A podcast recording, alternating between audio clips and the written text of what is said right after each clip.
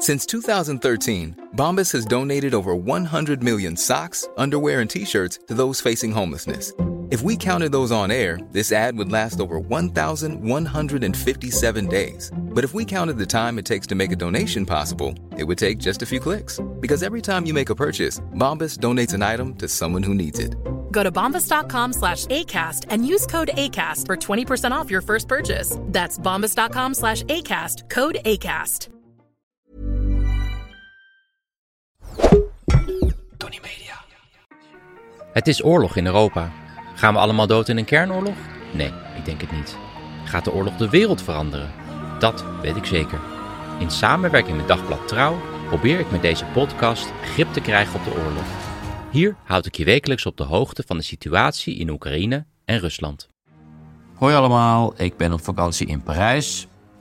Ik had beloofd met een extra podcast te komen als er iets bijzonders zou gebeuren in deze oorlog.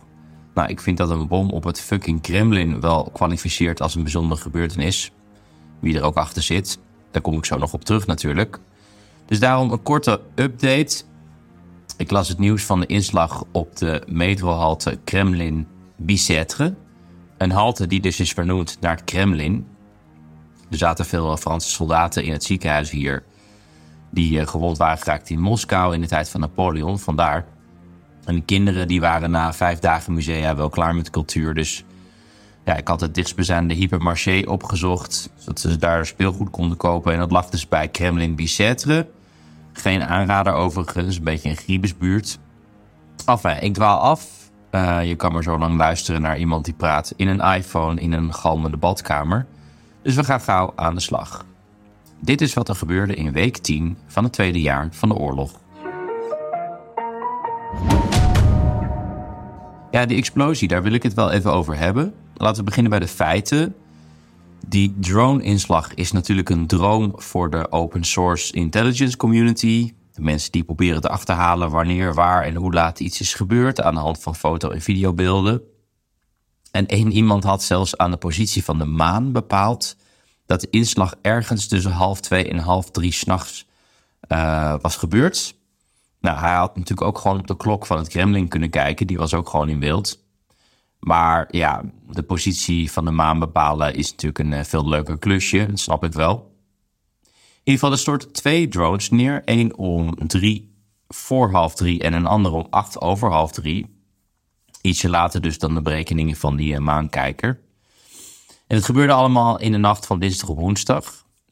En voor de duidelijkheid, het gaat niet om drones die waren gelanceerd uit Oekraïne, maar het gaat om kleinere soort van quadcopters. Ja, die moeten dus ergens gewoon zijn opgestegen ja, in de buurt van het Kremlin. En de eerste drone die viel neer op het Senaatspaleis in het hart van het Kremlin. En het Kremlin is natuurlijk weer het hart van Moskou. En die andere drone die explodeerde boven het gebouw. Niemand raakte verder gewond. Poetin lag te tukken op zijn dacha. Waarschijnlijk met zijn vriendin, de ex-turnster Kabaeva. Je kan trouwens alles over haar terugluisteren op dag 62. En het was voor het eerst sinds 1942 dat Moskou werd gebombardeerd. Nou goed, tot zover de feiten. Maar wie zat er nou achter die explosie? Volgens veel mensen, waaronder ook het Institute for the Study of War, een uh, instituut dat ik vaak hoog heb zitten en die ook het narratief van de westerse media voor een groot deel bepalen, was dit waarschijnlijk een false flag operatie, dus een aanslag uitgevoerd door de Russen, die dan als excuus wordt gebruikt voor escalatie in de oorlog bijvoorbeeld. Ja, dat hebben de Russen vaker gedaan. Het beruchtste zijn de bombardementen van een aantal flats, woonflats in uh, Moskou en Ryazan in 1999. Waarschijnlijk toen uitgevoerd door de FSB, waar Poetin toen aan het hoofd van stond. En die aanslagen die leidden de Tweede Tsjechische Oorlog in, die Poetin vervolgens aan zijn eerste overwinning hielpen en waardoor hij president werd. Nou, dat kan je allemaal terugluisteren op dag 41. Maar goed, ik denk dan gelijk, welke escalatie is in godsnaam nog mogelijk in deze oorlog? Gisteren nog hebben de Russen uh, de stad Gerson gebombardeerd. Daar vielen onder meer bommen op een supermarkt en een tankstation. Er vielen toen 21 burgerdoden. En elke dag begaan de Russen wel oorlogsmisdaden in Oekraïne. Dus ja, daar hebben ze verder geen false flag voor nodig. Die false flag zou ook nog een andere functie kunnen hebben. Hè, dat de Russen zich achter, meer achter de president scharen en de oorlog meer gaan steunen. Een oorlog die steeds minder steun heeft. Maar dan zou toch de aanslag op een supermarkt of een woonflat met doden, burgerdoden, natuurlijk veel effectiever zijn. Opnieuw, zie 1999. En waarom zou je dan uitgerekend een bom op het Kremlin laten ontploffen? Zogenaamd de best beveiligde plek van Rusland en het centrum van de macht. Hoe kom je dan over op je bevolking? Ik keek ook naar de Russische televisie, de journaals heb ik allemaal bekeken. En ja, dat had ook niks weg van een false flag. Uh, dan zou je natuurlijk de talloze beelden hebben gezien van de inslag. Er hingen heel veel camera's rond het Kremlin natuurlijk, er zijn beelden genoeg. Maar ik heb al de journaals bekeken en nergens liet ze die beelden zien. Ze noemden alleen kort dat het was gebeurd. Maar vervolgens zag je allemaal archiefbeelden van Russen die onbezorgd over het Rode Plein uh, kuieren. En het journaal kwam ook pas negen uur na de inslag met het nieuws. En dat zou er juist op kunnen duiden dat het Kremlin had gewacht of dat nieuws misschien wel over zou waaien. En je zou ook denken dat het kabinet dan samenkomt in een of andere bunker om dan de crisis te bespreken. Maar in plaats daarvan was premier Mishustin op tv te zien bij een of andere bijeenkomst voor meer investeringen in de Caucasus. En gingen beelden viral van Mishustin die voor een grote bak met eentjes staat. Kennelijk een goede investering voor de Caucasus. Maar is dit dan hoe het Kremlin wil overkomen na een false flag operatie? Dat vraag ik me af. Volgens sommigen tenslotte zou het onmogelijk zijn dat de Oekraïners een aanslag uit kunnen voeren op het Kremlin.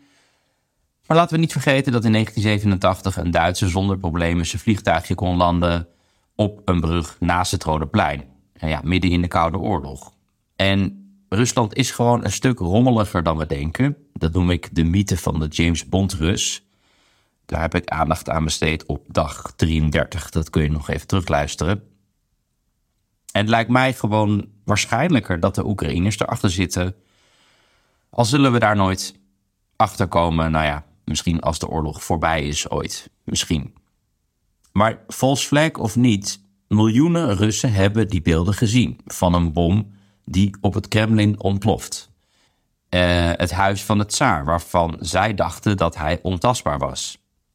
En dat na het zinken van de kruiser de Moskwa en het opblazen van de Krimbrug. En sowieso na 14 maanden militaire incompetentie. En ja, ook op een moment dat in elk dorp wel wordt gerouwd om een of andere jongen die is gesneuveld in Bachmoed of een of andere andere ellendige plek. Dus die Russen moeten toch zo langzamerhand op hun hoofd krabben en denken: ja, is het wel zo verstandig dat Poetin nog aan de macht is? Helemaal aan de vooravond van een Oekraïns offensief, dat nu langzaam aan het opstarten is. Gisteren hebben de Oekraïners voor het eerst een gebied heroverd dat de Russen al sinds 2014 in handen hebben. Dat gebeurde net ten zuiden van het dorp met de verwarrende naam New York. En dat is denk ik een overwinning qua symboliek net zo sterk als die bom op het Kremlin. Echt, ja, voor het eerst sinds 2014 is dat gebied weer in Oekraïnse handen. Daarover natuurlijk meer volgende week. Dan ben ik gewoon weer in de studio. En weten we ook of die drones op het Kremlin nog een staartje hebben gekregen. Misschien volgen er wel meer drones. Zou ook nog kunnen. We gaan het zien. Ik ben ook benieuwd naar de speech van Zelensky in Nederland. Die is nog niet gehouden bij het eh, maken van deze podcast. Maar goed, ik ga nu de kinderen weer naar een museum sleuren. Ik spreek jullie weer dinsdag. Tot dan. Dit was een productie van Tony Media en Dagblad Trouw. Voor meer verdieping ga naar trouw.nl. Ik heb geen idee waar je naar geluisterd hebt, maar misschien een goede tip om nog meer tijd te vermorsen. Luister eens een keer naar de Snopcast, waarin ik, Jort Kelder en mijn goede vriend Ivo van Rechteren Altena alles bespreken wat het leven draaglijk maakt zonder enig praktisch nut. Met uiterst overbodige snobjecten als ja, een machientje om je tandpasta uit te rollen, een ski natuurlijk van Bentley of een Kashmir springtouw. Jazeker, de Snopcast. Omdat je het waard bent.